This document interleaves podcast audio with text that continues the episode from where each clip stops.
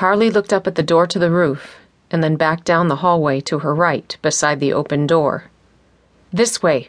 We're going to plan C, D, and E until we are out of here. As they ran to the elevator, Carlie yelled back to Philip Secure the door with the fire hose on the opposite wall. I have to pry open the elevator so we can climb down. You got it, he said, slinging his weapons and smashing out the glass on the wall compartment.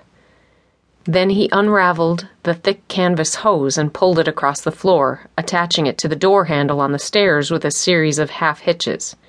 By the time he was finished, a dozen creatures were pawing at the narrow window and slamming their contorted bodies against the thick metal. Carlie stood in the middle of the elevator and began prying the silver doors apart.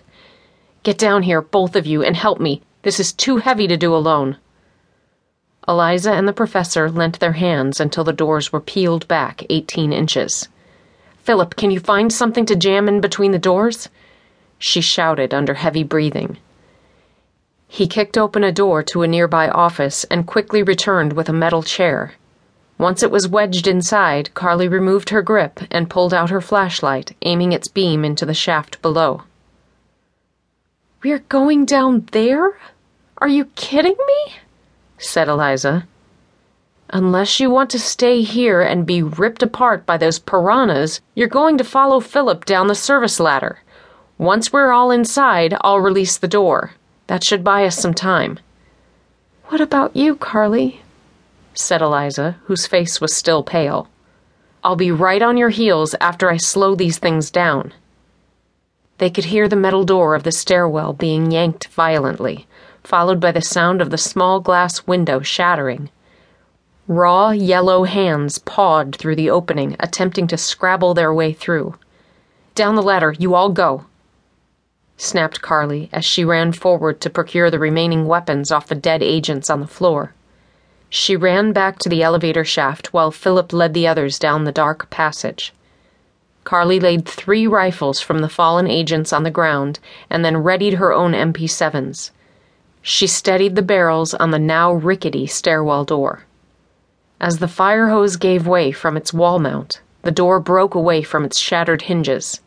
Creatures began flooding through the entrance.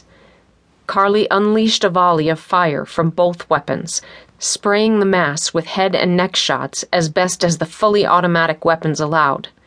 Seven of them went down in the first volley, but were quickly replaced by a dozen more ravenous ghouls.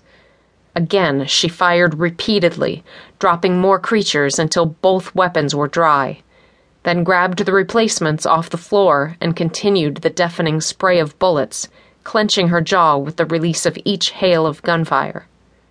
A shroud of gunsmoke roiled into the corridor before her, eventually coalescing into a veil of red mist where the bullets impacted the unending wave of attackers. The entrance and hallway grew choked with bodies but more creatures struggled to climb over the mangled carcasses.